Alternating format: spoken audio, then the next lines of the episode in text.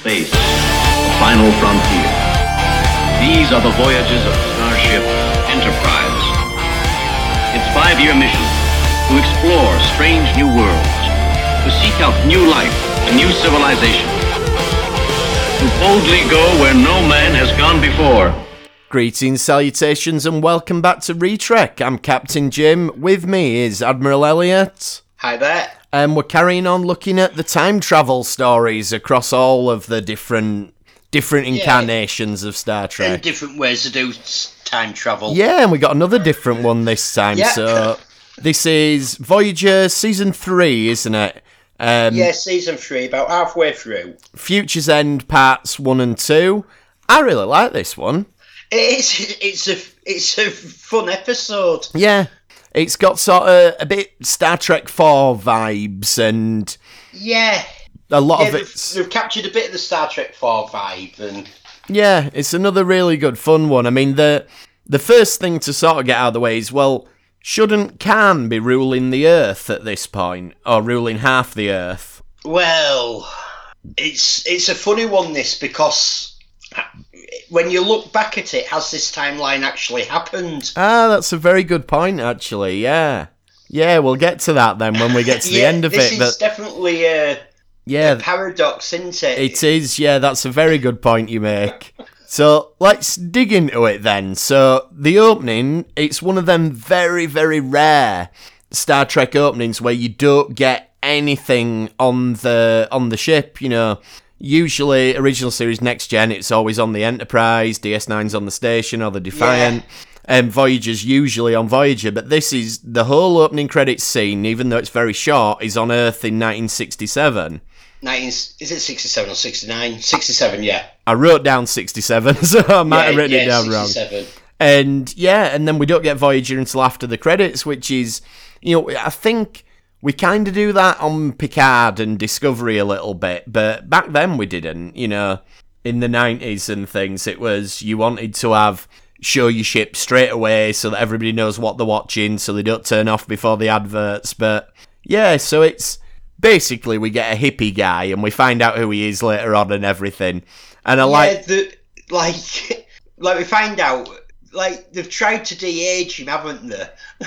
Yeah, but but they've just like, given him a massive. We don't see much of his face. We just see that they've given him a long-haired wig. Yeah, they've given him a big wig and a big beard. He looks sort of like uh, at the end of Forrest Gump when he's doing Yeah. his cross country running and stuff. Yeah, and he's got a tattoo, so we know who he is when we see Yeah, him later still on. the same guy. Yeah, and he says "far out," which I quite like. That that's sort Yeah. of it's. It sort of fits in with sort of how you look back at that time, doesn't it? Yeah, it's very sort of tongue in cheek and a very sort of media take on what it's like, which I think is kind of what we're going to get when we see the 90s. Like, I don't think we're seeing realistic depictions of 90s Los Angeles, but we're getting a bit of surfer culture and stuff. But we'll, yeah, we'll go over that.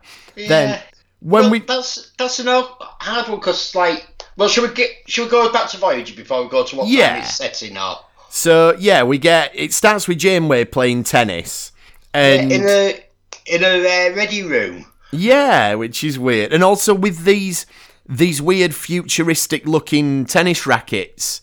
Yeah, we've seen them before, but Yeah, I think aren't what, they the what ones was the game called? That because Bashir and uh, O'Brien played, don't Yeah. Uh well it's racquetball, isn't it? But That's it's it. like space racquetball. It's not. Yeah, I think it's the same prop.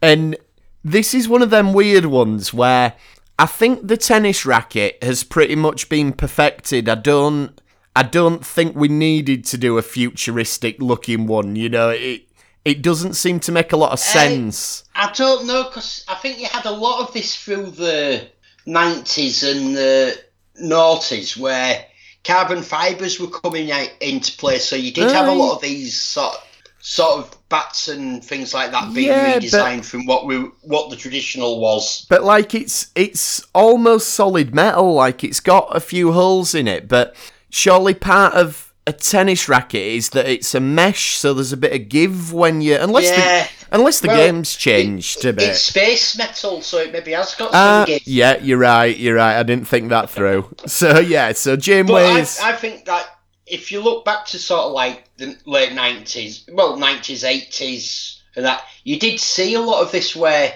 people were turning up to Wimbledon and have strange looking rackets. yeah, I don't think quite So- that strange, but yeah, no, they but did. there was where it, it gone past what we you'd traditionally be used to.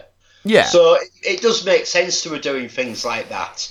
yeah. I mean, eh, for me, it's Like w- in Picard, they did it the other way around, where they kept the sunglasses the same. this as is it. Yeah, What we'd recognise because sunglasses have, have reached a peak of where they can be, yeah. And, unless you go for a silly design. and people complained about that as well. So yeah, you can't win really. You can't win either way.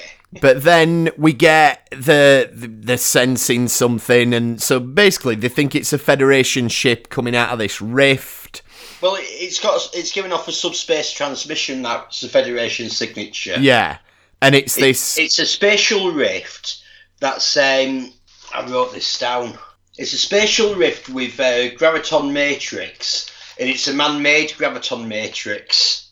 Right, so that all, yeah. Voyager was always good with its with its technobabble, wasn't it? It didn't. Well, uh, this is something I quite like actually, because like if you look at it, we've had a slingshot through the sun is about, is about with a cold start of a warp engine. Yeah, Is about the closest explanation of how to do time travel. We've had magic time stones. yeah, now we have a, a space rift with magic gravity matrix. Yeah. they never. They don't actually try to explain how you do time travel. no, and I think that's probably wise. But the the thing that always gets me about it is that, and it happens in this episode as well, is they'll get sent back.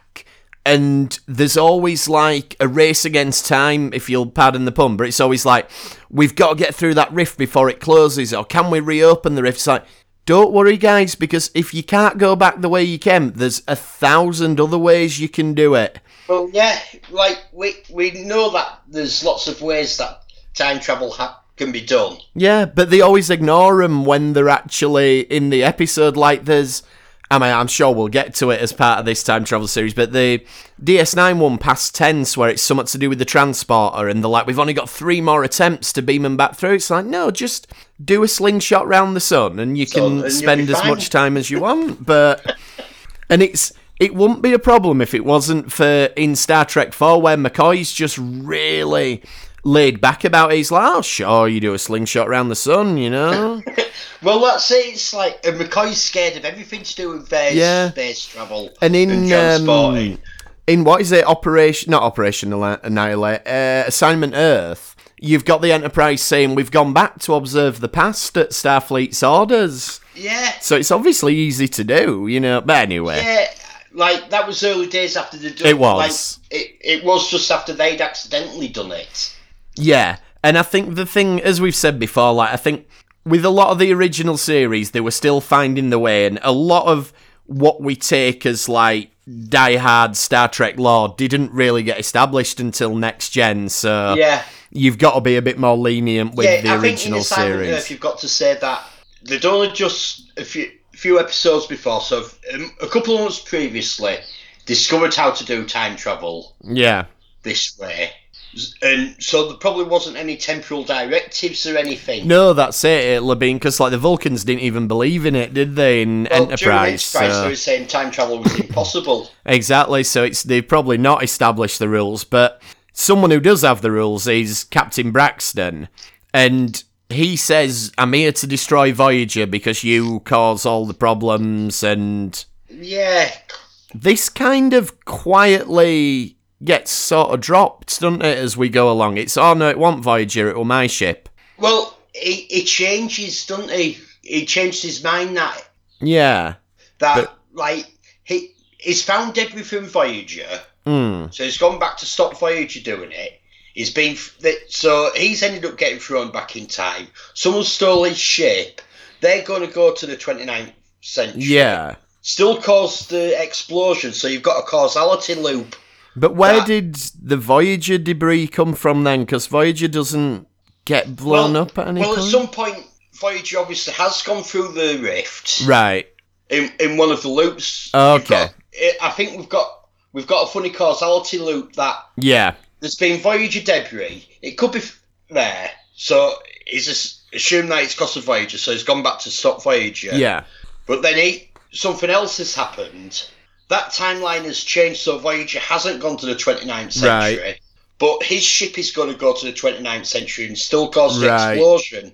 So the timeline has changed, but the end result is still the same. Right. One of them It, ones. it's a causality loop. yeah.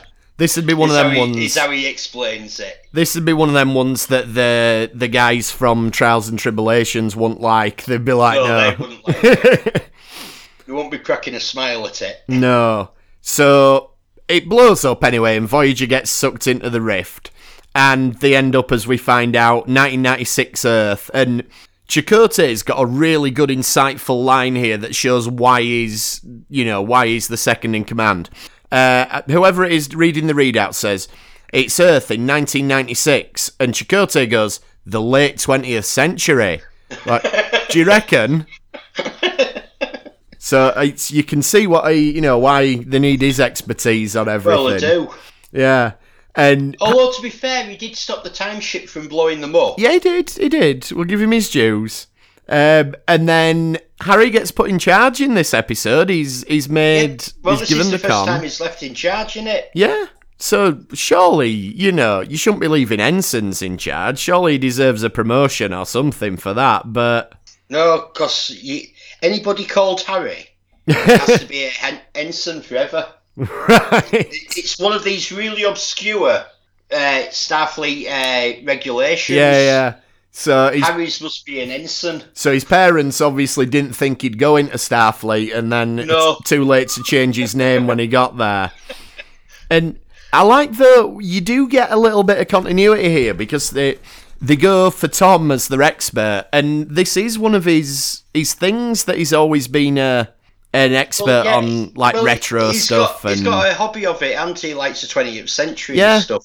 So I thought that's really good because quite often Voyager forgets to reference its past things and you know it don't worry too much about the continuity. But that that's good. That makes sense. And they don't do. It's not like the big goodbye where they go, "Oh, here's this fella who's the fiction expert and bring him Yeah, on." our, our, ex, our, our expert in fictional literature. yeah. So Yeah, at least they've got That's an exciting stuff. yeah, don't get much to do. It'd have been all right when Moriarty were there, but um, yeah, he didn't make it that far, did he? So Well, never mind. No, he, they could have done with him then. Exactly, he'd have been great at that. But so Tom's the expert. That's really good. It it moves really fast because this is one of these where we want to get them onto the planet so we can have like the fish out of water stuff, and Yeah. they beam down. There's some interesting fashion choices going on. Like Chakotay's got his white suit, which is Like to be fair though, um, it was. This is actually was the episode done ninety six or ninety seven. oh yeah, it was done. At, it, they they've gone back to They've actually gone to back to when the episode's been made. Yeah, so yeah. They've maybe gone coming coming in. It's uh, wear your own clothes to work day. Yeah, maybe so. I can see Robert Beltran rocking that look, and if that is the case, then Tim Russ has nailed it. He's I love Tuvok's gear in this one. Yeah, it's maybe been uh, you're on clothes to work day. Yeah, just come on in, whatever you're wearing. But yeah, Tim Russ is rocking it, and Chakotay's got this weird sort of sleazy. It sounds like I'm picking on Chakotay. I probably am, but he I've has never that. done that before. No, no. He has that bit where he's looking at the beach babes sort of thing, and he's like, and Janeway says something like, "Oh, she could be my great great grandma." He's like, "Well, she's got your legs." it's like, stop hitting on her. Yeah. Come on. You had your chance when you were on that planet with that monkey. Well, we don't know if anything actually happened on that planet, do we? Not officially, but but yeah. I think so. I think something did on that planet. Yeah, I think you've expressed that before. So yeah, Yeah. Maybe, but maybe maybe that's it. Maybe Chakotay wants to rekindle it a little bit, and um, yeah, I'm sure it was better than uh, her experience with Paris in Threshold. yeah, you would hope so. Yeah, did you see all that stuff? Because it was uh, American Mother's Day, wasn't it? And um, Yeah. I saw stuff like pictures of Janeway and little iguanas, sort of saying Happy Mother's Day. they were quite good. Some decent memes going around. And then we get introduced to um, Rain, isn't it? She's called. Yeah, That- well, we see uh, Braxton first, don't we? Oh, do we? Yeah, Oh, of course, yeah. He's putting up uh, posters, the end of the world is nigh. Yeah, that's It's, it. it's like a ho- homeless hobo. He's a little bit like um, the mayor out of Back to the Future. How he's, you know, in the future he ends up as a a homeless guy sort of thing. Yeah, He's got that going on. So yeah, they start following him and trying to work out. Cause they, they, they've got a scanner, haven't they? And it's where they're trying to track. They think Yeah, they're they- looking for the ship, but they're actually picking him up, sort of thing. yeah. And then, yeah, we get Rain, who's played by Sarah Silverman, who went on to be quite a huge, like, stand-up comedian. You know, she's a Oh, she's Really big deal. She, has a a big chat show on American TV. Uh, yeah, she's good. I, Just a Sarah Silverman show on. She has a couple of shows running. yeah, I really like her. I've seen some of her stand-up and things. I think she's good, but I think she's Yes. great. She's great in this role as well. Yeah, I think she plays. I think she's a great character in this role. Yeah, and I I really like the chemistry with her and Tom. I think it, you know it's better than it is between Tom and B'Elanna, but yeah, yeah, I, I think it's really, really well done. You know, one of the things Star Trek does a lot is they have characters who meet someone and they fall in love by the end of the episode, and and it you just don't buy it. But i think these two, you do buy that there's a Well, they've got similar tastes and stuff. Yeah. it's really good. Like it, it's bizarre. Like when he meets when they meet Sarah, or when they meet Rain, and all that. He, they're pretending to, that they don't know what they're doing, and he keeps slipping up that Yeah, he's an astrophysicist. He, he majored in astrophysics. yeah, and So he corrects on it. But then he notices a poster on the wall and it's the orgy of them yeah, the the- orgy of the living dead. yeah. And I looked this up and it's it's a completely fictional Is it? movie that they've put together for Right. this episode and poster. And it's bizarre because there is actually a movie, Orgy of the Dead. All right. It's a B movie from 1965. Maybe it's yeah. m- Maybe it's they couldn't. They didn't want to have to pay the license to show a real one, but it's Yeah, it's a nod to it. like, surely there must be something in, in their back catalogue. oh, you think so? Paramount, could go- yeah. Yeah. Paramount, yeah. Surely we've got an old B movie from the 50s or 60s we could put a poster up of. You'd think so, wouldn't you? Um, but yeah, it's um, and it's a weird one that they chose orgy of the lyrics. Obviously, orgy Yeah. conjures up images that are not for prime time viewing, Well, and well, Orgy of the Dead is actually an erotic B movie. Well, yeah, it sounds like one. flick. It, it is. So yeah, to choose that as your title and have Tom as a big fan of it, and yeah, it's the, the the clever thing they've done is later on in the episode, and um, Rain showing him a book of the B movies. yeah, yeah, And the back cover is uh, has uh, the same poster, Orgy of the Walking Dead. So they've gone to Ah. the trouble of this fictional movie yeah, of making the poster and also putting it on, making a, a book that has it on the cover as well. yeah. That it is. That's like you say. It'd be much easier to just pick one that they they could have used from the archives, but Yeah. no, good attention to detail, and it shows obviously somebody's having fun with this. You know, Yeah. Oh, it, well, we, we said we, this is a good fun It is, episode. yeah.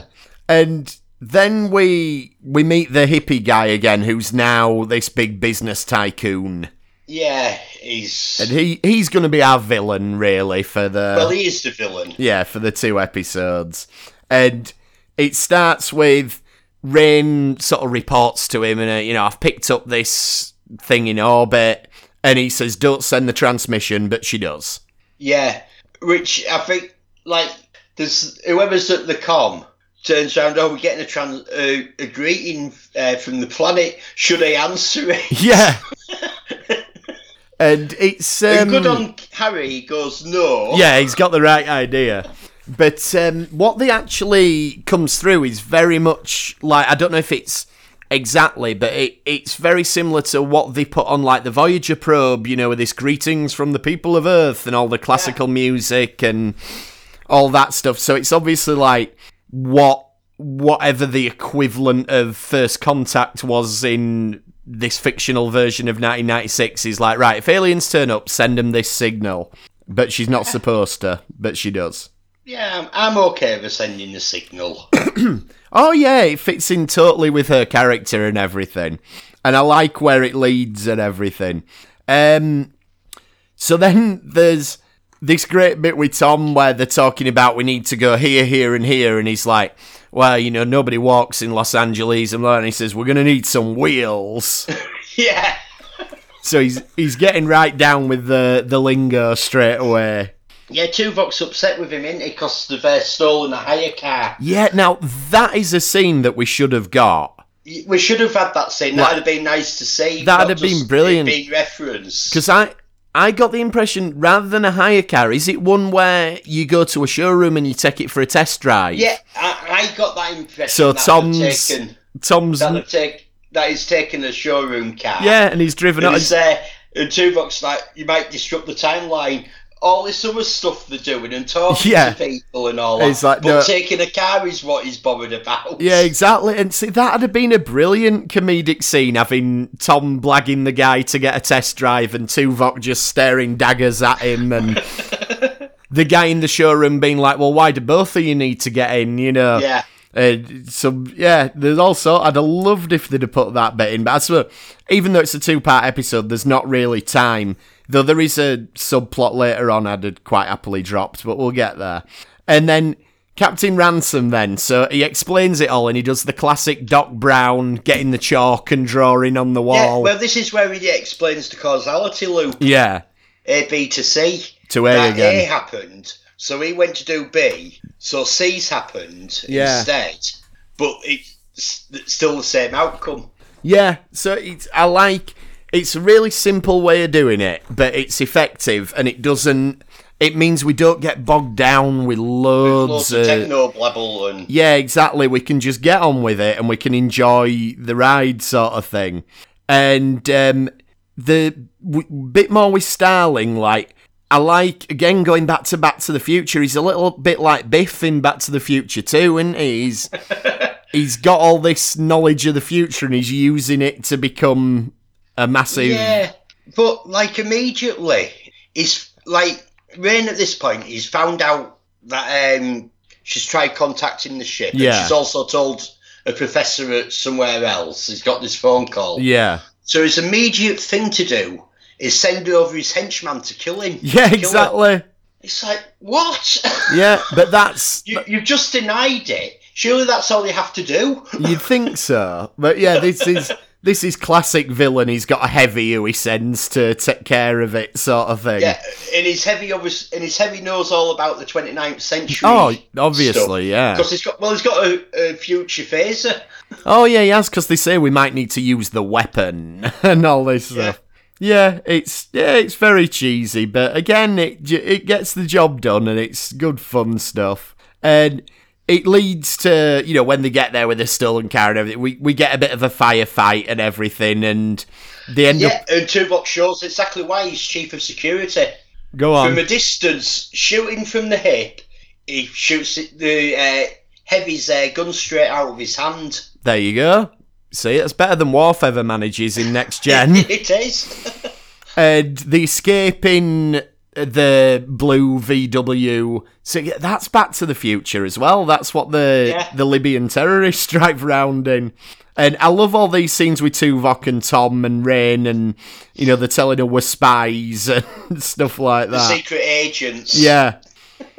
And then there's a bit with Janeway where she's working on the technology and says it's like stone knives and bear skins, which isn't that what Spock said in City on the Edge of Forever? Yeah. So that's a nice callback as well. Yeah, like I like I've got a big problem here with uh, Starling and this technology. Yeah.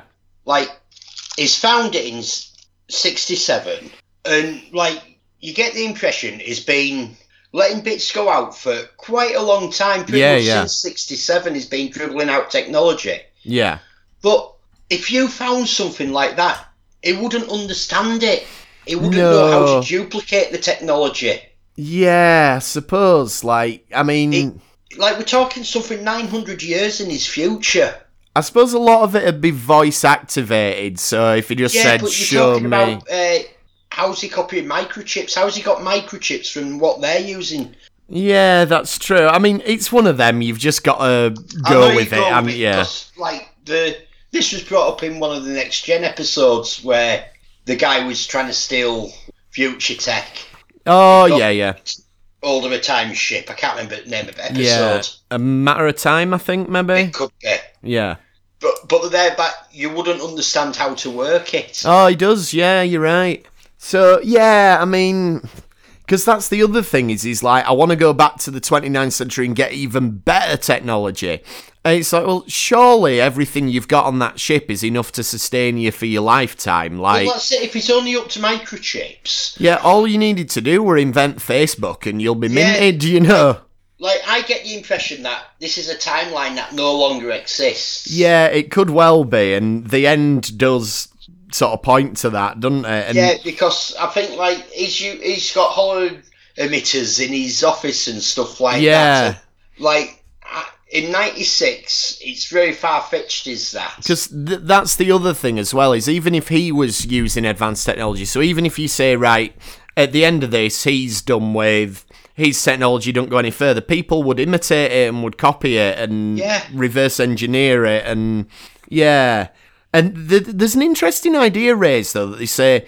Is the computer age of the 20th century, is it purely because of this? Like, we would have Yeah. never developed unless. And yeah, then, well, like I, I think that some, I think that we still have a computer age because Yeah. we have had a computer age. But I think the one that we're seeing in this episode is more advanced This than have what we, where we were in the nineties. Yeah. Well, it is like you say with holo. Man, I suppose he's not selling the holograms. He he No. just uses that for his own. Yeah.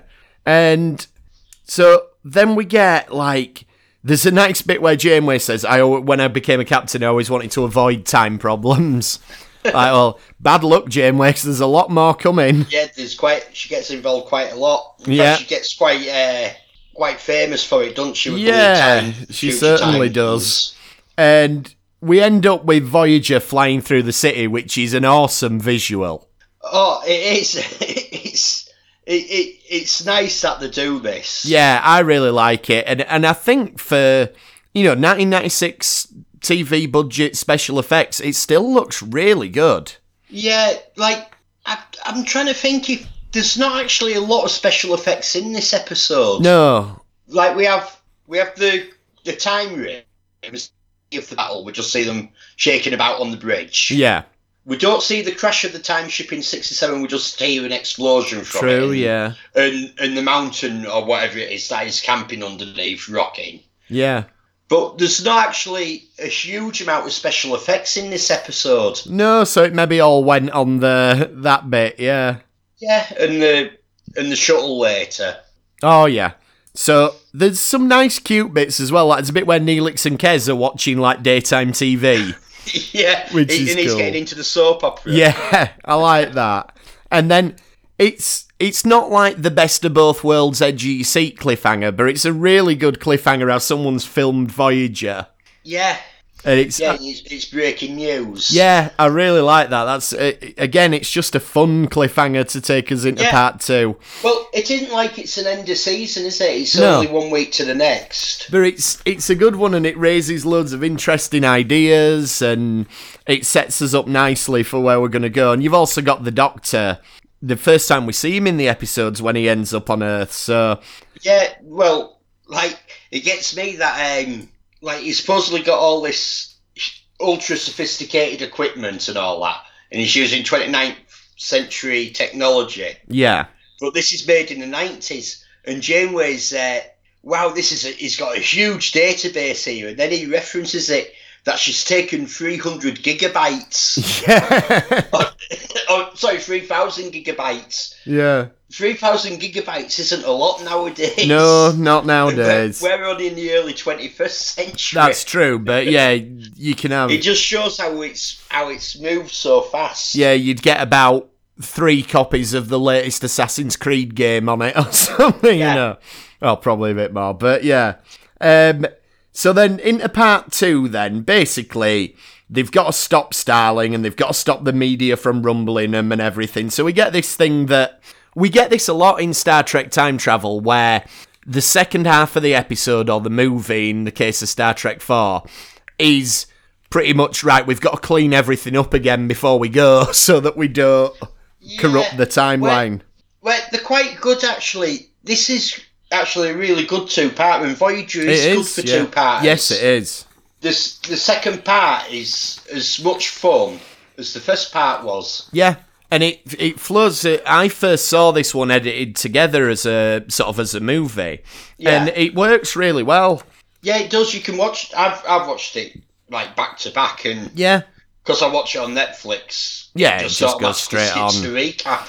Yeah, when it does that exactly. And titles, so you just straight in. yeah, absolutely. So yeah, it does. It works really, really well. Because a lot of Star Trek two parters, you'll have the second half doesn't always live up to it, whereas this one is a solid two part episode. So there's Like I said, most of Voyager two parters are like Yeah, that. Though they are. They, they were very good at two parters. particularly the ones that are not the season bookends. You know, the ones that they drop in in the middle of the seasons Yeah. are great. Probably because they they're written at the same time, so it's not like and, and probably the same writer. yeah. So we're not just setting up a big cliffhanger and then worrying about it later. Yeah. Um. So. There's the cool stuff with the doctor that he's got. He's able to move about, but Starling's got this thing that it can cause him pain effectively. Yeah, he can alter his um, tactile tactile routines. Yeah. so it's pain. So that I mean, again, Yeah. it, it's good because it adds a bit of danger to the doctor. Otherwise, it would just Yeah. be, well, I'm not telling you anything, so go away. But this is nice as well because this is um, the episode where the Doctor gets his freedom from sick bay. Yes, exactly, and that's something that does stay throughout the rest of the series. So Yeah. it's a The, good. the mobile emitter was a really good idea. It was, yeah, and it must have been good for Robert Picardo to be like, oh, finally, I can. I can do some other stuff. Like, yeah, he's had a couple of holodeck appearances, but yeah, Yeah. to actually get about and be able to interact with the crew properly. yeah, and I can go on away missions and. Yeah, it must have been really liberating for him.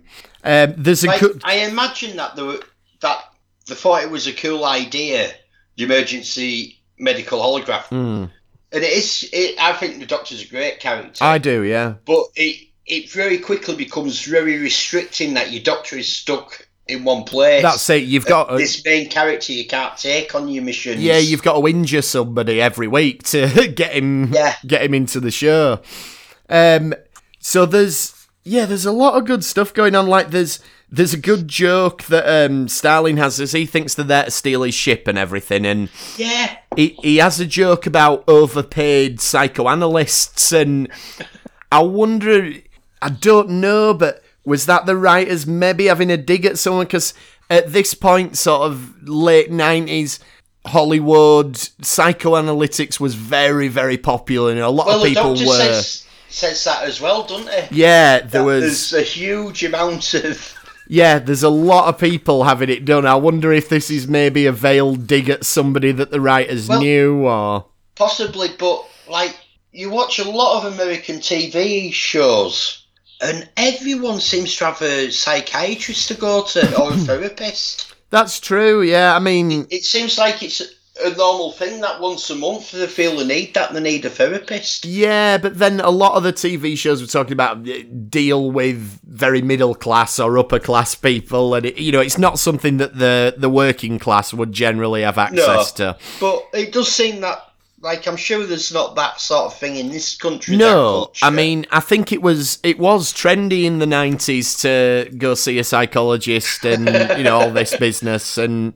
Yeah, fine. If, if if that's what you know, I've used counsellors in the past, and they can be great. So, but if that's a thing, then good on them. I mean, Tom Cruise would probably disagree. Don't believe in psychoanalysis, but we won't. We won't well- get too much into that. he does need it. no, because he's he's a level seven operating thetan, so don't he don't need it. That's the All point. right. Yeah, I think yeah, being a level seven operating feature is uh, yeah, a reason for needing yeah. That's your proof you need it. Um, there's a good bit where Anybody B'Elanna. not knowing what that is, um, Tom Cruise, we're not having to go at any religious Nope. beliefs ever, but Scientologists, Yes. and he believes that.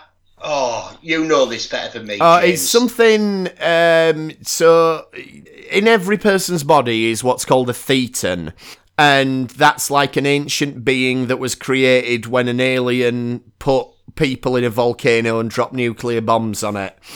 And you have to get in touch with your thetan, and that's you move up through operating thetan levels. And Tom Cruise is the the highest operating one in the world, apparently. Uh, Isn't he also the uh, biggest stoner to the Scientologists he in is. the world? He is. I'm not It- sure that um, there's any correlation, but There's no correlate, correlation Nope. whatsoever for that.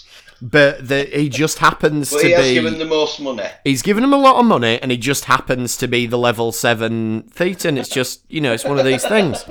Um, but yeah, we'll um, we'll move on from Tom Cruise. But yeah, maybe psychoanalysis and uh, he wants to make a film. He wants to make a film set in space, but he wants to film it in space now. Apparently, Hmm. like him and Elon Musk are apparently going to go up and film an action film in zero gravity. Well, if they've got, uh, uh, it'd be interesting to see Yeah, good on him if he wants to do it. if they if they do it. uh, But I, I think the reality is um, a lot of what we're used to seeing of action movies in space and space battles Yeah, would be, will actually be very different in Yes. reality. it's actually going to how things move. The the probably closest to how spacecraft will actually move in battle in space is what we saw with the the fighters in Babylon Five. Yeah. with the thrusters on the wings, how they rotated. Yeah, and Babylon Five did a lot about like the capital ships didn't have didn't always have gravity, did they? Like the, No. it was only like the the station that had gravity because it were turning, and yeah. Um, anyway, we'll see what Tom's interspace films like. We'll see how he, he cracks on with that. That's one thing I won't take away from him though. When he does his stunts, he doesn't half go for it, and, He does, and he does his own stunts. and Oh, he does his own stunts as much as he's allowed to. yeah, phenomenal. Probably further than he's normally al- be allowed to. Yeah, like that latest Mission Impossible is a bit where he's riding a motorbike the wrong way round the Arc de Triomphe roundabout. And it's like I wouldn't ride a motorbike the right way around that roundabout. No. It's that dangerous. But anyway, good on him. Um, anyway, back to Star Trek then. So there's a good bit where B'Elanna and Chakotay are talking about how they'd fit into 20th century life. Yeah, this is And like Chakotay says, I'd be an archaeologist. yeah. Uh, I, I could win a Nobel Peace Prize. What? Yeah, where's all this come from? Has it, uh, have we got anything about him being an I don't remember anything, but you, you're Like, I know he has his uh, ancient Indian relics that he, he has with him all the time. yeah, he does, yeah. But So yeah, it could be something to do with that. I mean, yeah, maybe an archaeo. I think he thinks he's going to be like Indiana Jones, but he he's not. it's just not going to happen. Um, so then, yeah, we get lots of good action as well. Like the beam Starling out of the limo, but it gets caught in the buffer, and they transfer Yeah. it to Voyager, and Voyager pulls him through, and he's got this thing, but the like will deactivate it mid beam and all that. You know, there's some good stuff going on. Well, that is sort of like established in it that they Yeah, yeah. deactivate weapons mid beam and stuff. Yeah. And it's he's got a bit where like he hacks Voyager and stuff because he's got the future Well, technology yeah, and yeah. When they're trying to beam up the time ship. yeah. Yeah, that's that. Well, that's how he gets sold to the Doctor. Yes, exactly. Yeah, it's no, it's it's there's some really interesting ideas. Now we are getting onto the bit of the episode that uh, I'm not keen on, and this is all this business with Chakotay and B'Elanna, and they get captured by these survivalists. Yeah, it's sort of redneck And survivalists. they seem to be like conspiracy nuts, and like the the government is the beast, and yeah.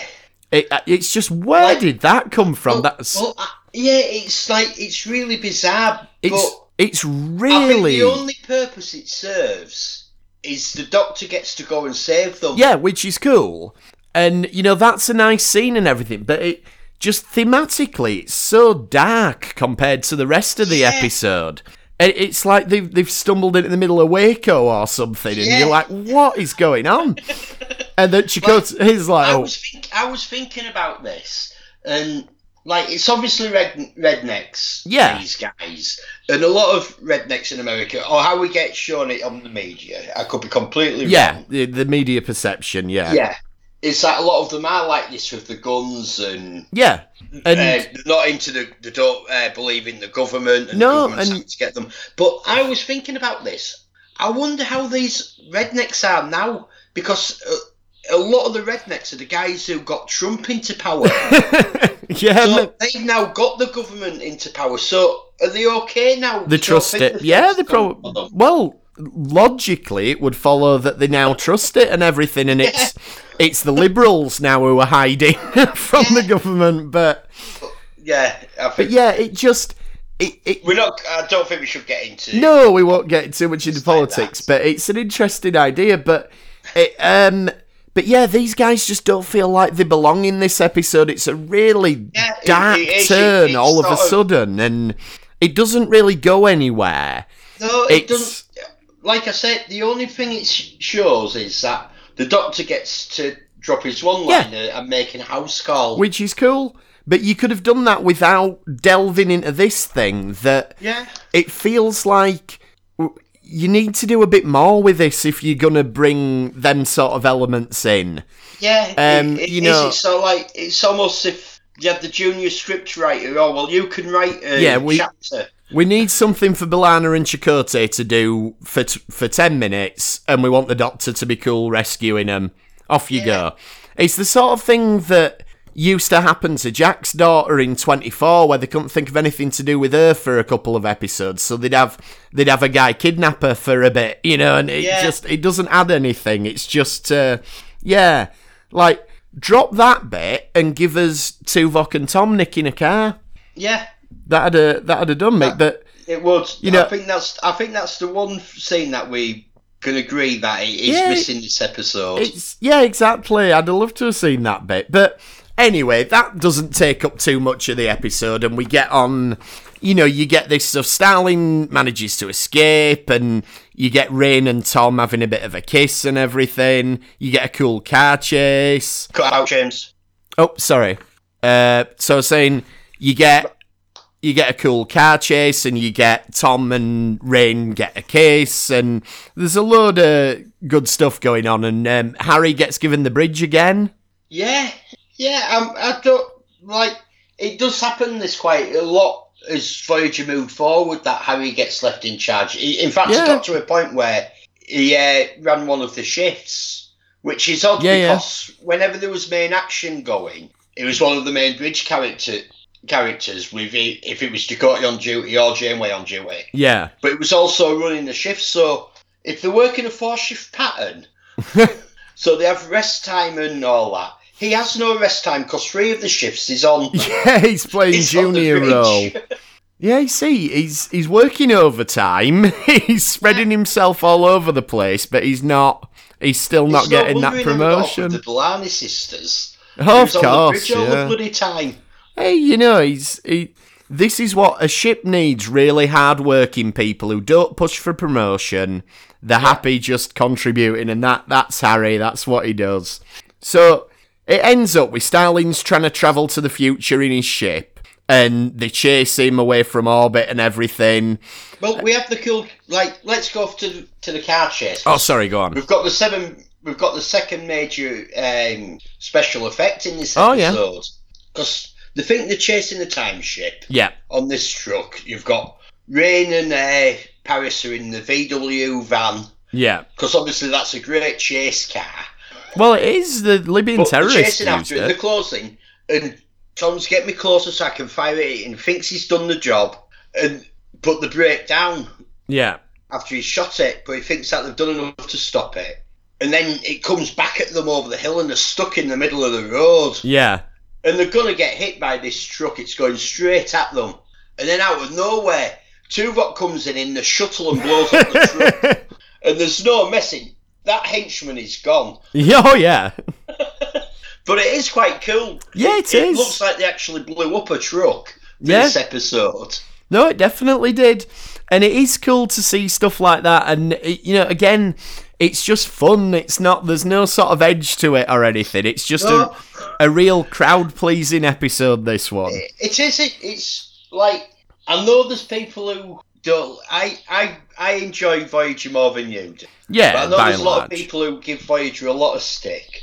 But if you're going to watch a Voyager episode, watch this one because it's Oh, good fun. Yeah, this one's unreservedly great fun, and you know, I I do think Voyager has its weaknesses, particularly with like character development and things like that. But everything in this one's spot on. Like we said, using Tom because he's an expert, and Yeah. you know, Tuvok's not his humour, but the humour that comes from Tuvok. It's all very, very yeah, well he's done. a great, he's a great straight man. He is, yeah, Like I like when he's gone through uh, breakfast yeah, and he comes back with burritos and hot dogs. yeah. just doesn't understand. No, it's great, and he's channeling a bit of Spock there as well. In you know where Spock went back in time, he's got this sort of bewildered thing going on with it all. Yeah. And to the end, then the sort of last big action scene and stuff. And again, it's a bit. It doesn't entirely make sense, but it, it's good fun. Is Janeway has to go launch this special torpedo and everything, and Well, she has to go launch the torpedo manually. yeah. But again, you And like how it, but how he goes, I can reroute controls to ops. yeah. we can press a button from there, and it's like, no, there's no time for that. I must take the turbo lift Yeah, down and it- launch it manually. and it has to be the captain. I'm not going to get one of the red shirts to do it, but it's got to be the captain because we want to have a fun hero action scene at the end. So, and in this episode, that's fine.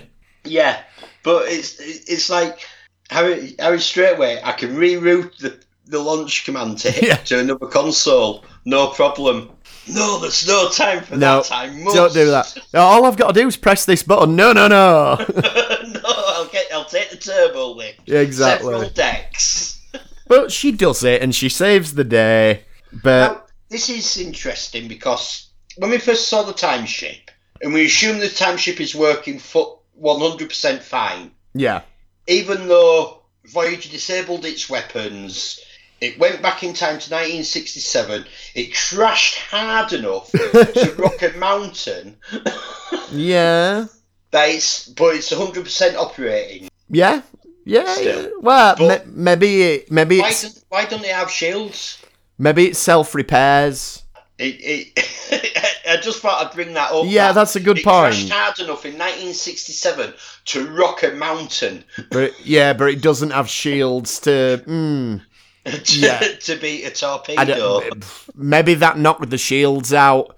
It's like a, a motorbike crash helmet. Like you get one use, and if it ab- if it absorbs the crash, that's it done. yeah, I maybe don't know. a bit of working and not others. yeah, and then But like, I think it, I actually believe from how this thing crashed and and crashing hard enough to shake a mountain that it probably should have been smashed to little bits in 1967. maybe so. Either that or the torpedo shouldn't have done anything. But it is a Yeah. special torpedo, so. Yeah, And then Braxton, so this is where I think you're probably right that none of this really happened because Braxton says, Well, I don't remember that timeline where I was the old man and blah, blah, Yeah. blah. So, but yeah. this does this does come back at a late in a later episode actually. Does it? there's something about this, and he ends up that he's got a time psychosis as- Oh, that. yeah, that's ringing a bell. We'll have to we'll have to cover that one as well. Yeah, well, that's quite a good, a, a fun jumping about episode. Yeah. Ah, well, Seven of Nine, Oh, it? that one. Yes, that uh, it's a good episode. There's a lot of good time travel. I think we're going to be visiting Voyager quite often in this series. Um, and then obviously Janeway has to ask him, "Well, can you just send us back to our own time, but keep us in the Alpha Quadrant?" And he can't. Yeah, which is fair enough. He says it, it'll uh, interfere with the, it'll break the t- temporal directive. Yeah, exactly. I mean, Janeway. He, he knows that the load, a load of stuff's happened with them in the, the Delta Quadrant. Yeah, But then again, he's, there's already a timeline that's different. yeah.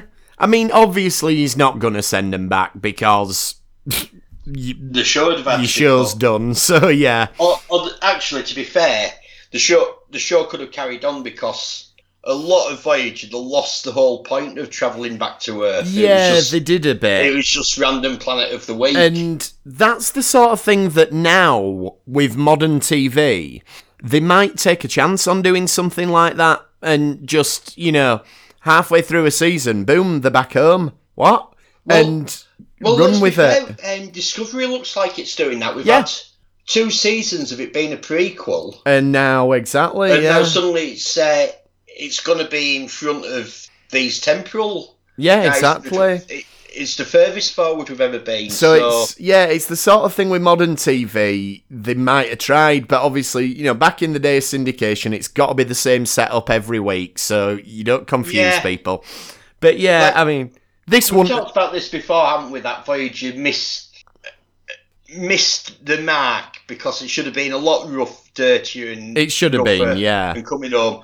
But I was thinking about this, and Voyager's very funny when it was made.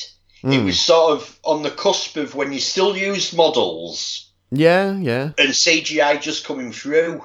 yeah, CGI was like your big CGI episodes took most of your weekly, but most of your season budget Yeah. for a couple of episodes. So you ended up. So there was sort of that do you or don't you? Where yeah, a few years later, when you had uh, Ronald Moore went on to make Battlestar Galactica. yeah, exactly, See, you had CGI, so you could have the ship get more and more damaged weekly. exactly, a different story. And, and in fact, the same with Enterprise. Enterprise was CGI, so the Yes, model could was. get damaged, and the damage would still be there the And you week can, after. yeah, exactly, you And can carry it on. A hundred thousand dollar model. This is some it. damage on it. No, exactly, and you know, it's one of them things, and I think tonally we weren't quite ready for Battlestar Galactica yet, but we, you know, Ronald D. Moore went on to do that, but it, it's a shame because DS9, when you look back on it, shows how because they were leading the way on literally a whole arc across seasons. yeah, they were definitely. and that they weren't brave enough to do the same with Voyager to carry on doing that. No, and it's a shame in some ways, but you know, you do get great stuff like this, so I'm not going to resent it. No, Um, and yeah, the episode wraps up. There's a great bit where Tom calls Tuvok a freakosaurus, which yeah. I'm not sure anybody's ever said that, but um, Uh, Rain, Rain describes it ah, as that. there we go. shit. That's where she's where got, we it, from. Yeah. So no, it's it's a great fun episode. I really enjoyed it, and it is one that you can just watch. You don't have to be doing a, a binge watch of Voyager or anything. You can just No, stick this it- one it's on. It's a great standalone. Like I say, if you're not a big fan of Voyager, if you haven't watched any Voyager previously, you could sit down and watch this as a two-parter oh, and definitely. enjoy it. Yeah. Enjoy it for what it was. You you don't need to know a lot about the characters previously. No, it, all- it works. It's really, really good. And um, yeah, so that's Future's End, as we say. Shall we do Year of Hell next time? A bit of a contrast, a bit of a less happy-go-lucky one. Yeah, it, um, yeah, yeah. It's still a time travel one, isn't it? Yeah, it's a time travel. Time travel one. So we'll do Year of Hell next time. Yeah. Um, so if you want to get in touch with us in the meantime, as we keep saying on these shows, if you're a bit bored with lockdown, you fancy trying your hand at podcasting, drop us a line. Come on, talk to us about Star Trek for an hour. Uh, if you want to get in touch, we're on Facebook, search for Retrek. We're on Twitter at RetrekPod, or you can email us retrekpod at gmail.com. Uh, but thanks for trekking with us this time, and we'll see you next time on the Retrek.